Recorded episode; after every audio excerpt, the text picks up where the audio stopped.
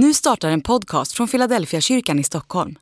Om du vill komma i kontakt med oss, skriv gärna ett mejl till hejfiladelfiakyrkan.se.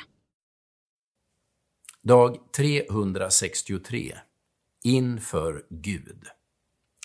Vi har inte en överstepräst som är oförmögen att känna med oss i våra svagheter, utan en som har prövats på alla sätt och varit som vi, men utan synd. Låt oss därför frimodigt träda fram till nådens tron för att få förbarmande och nåd i den stund då vi behöver hjälp. Hebreerbrevet kapitel 4, vers 15 och vers 16. I januari 2015 var Helena och jag inbjudna till Washington på National Prayer Breakfast.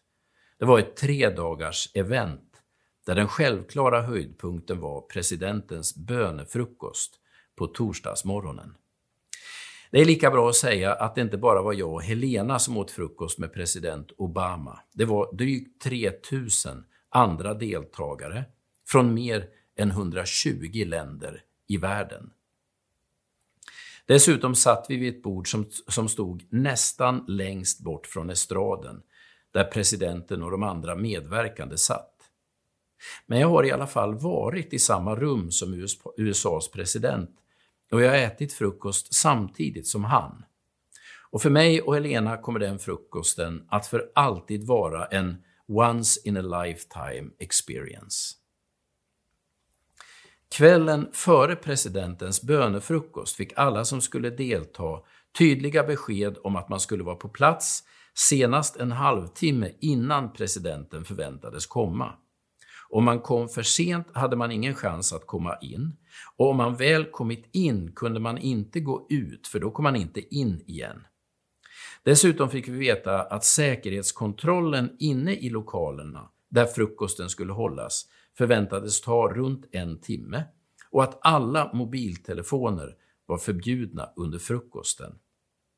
När alla hade tagit plats i lokalen fylldes ytterväggarna med säkerhetspersonal och flera Secret Service-män klev rakt ut i publiken och ställde sig mellan borden och skannade av oss deltagare under hela frukosten. Bibeln säger att vi alla är inbjudna att frimodigt träda fram till nådens tron. Du och jag har en personlig inbjudan till himmelens och jordens skapare. Vi är dessutom uppmanade att tala fritt från hjärtat om det vi behöver hjälp med. Kontrasten mellan presidentens bönefrukost och nådens tron är påtagliga. Jag inser att USAs president behöver beskydd och att det är länge sedan presidenten kunde mingla bland vanligt folk. Ändå kan jag inte låta bli att slås av kontrasten.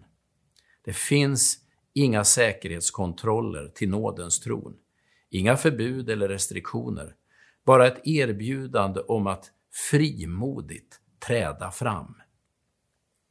För mig säger det allt om vem Gud är och vad det gör med mig som tror.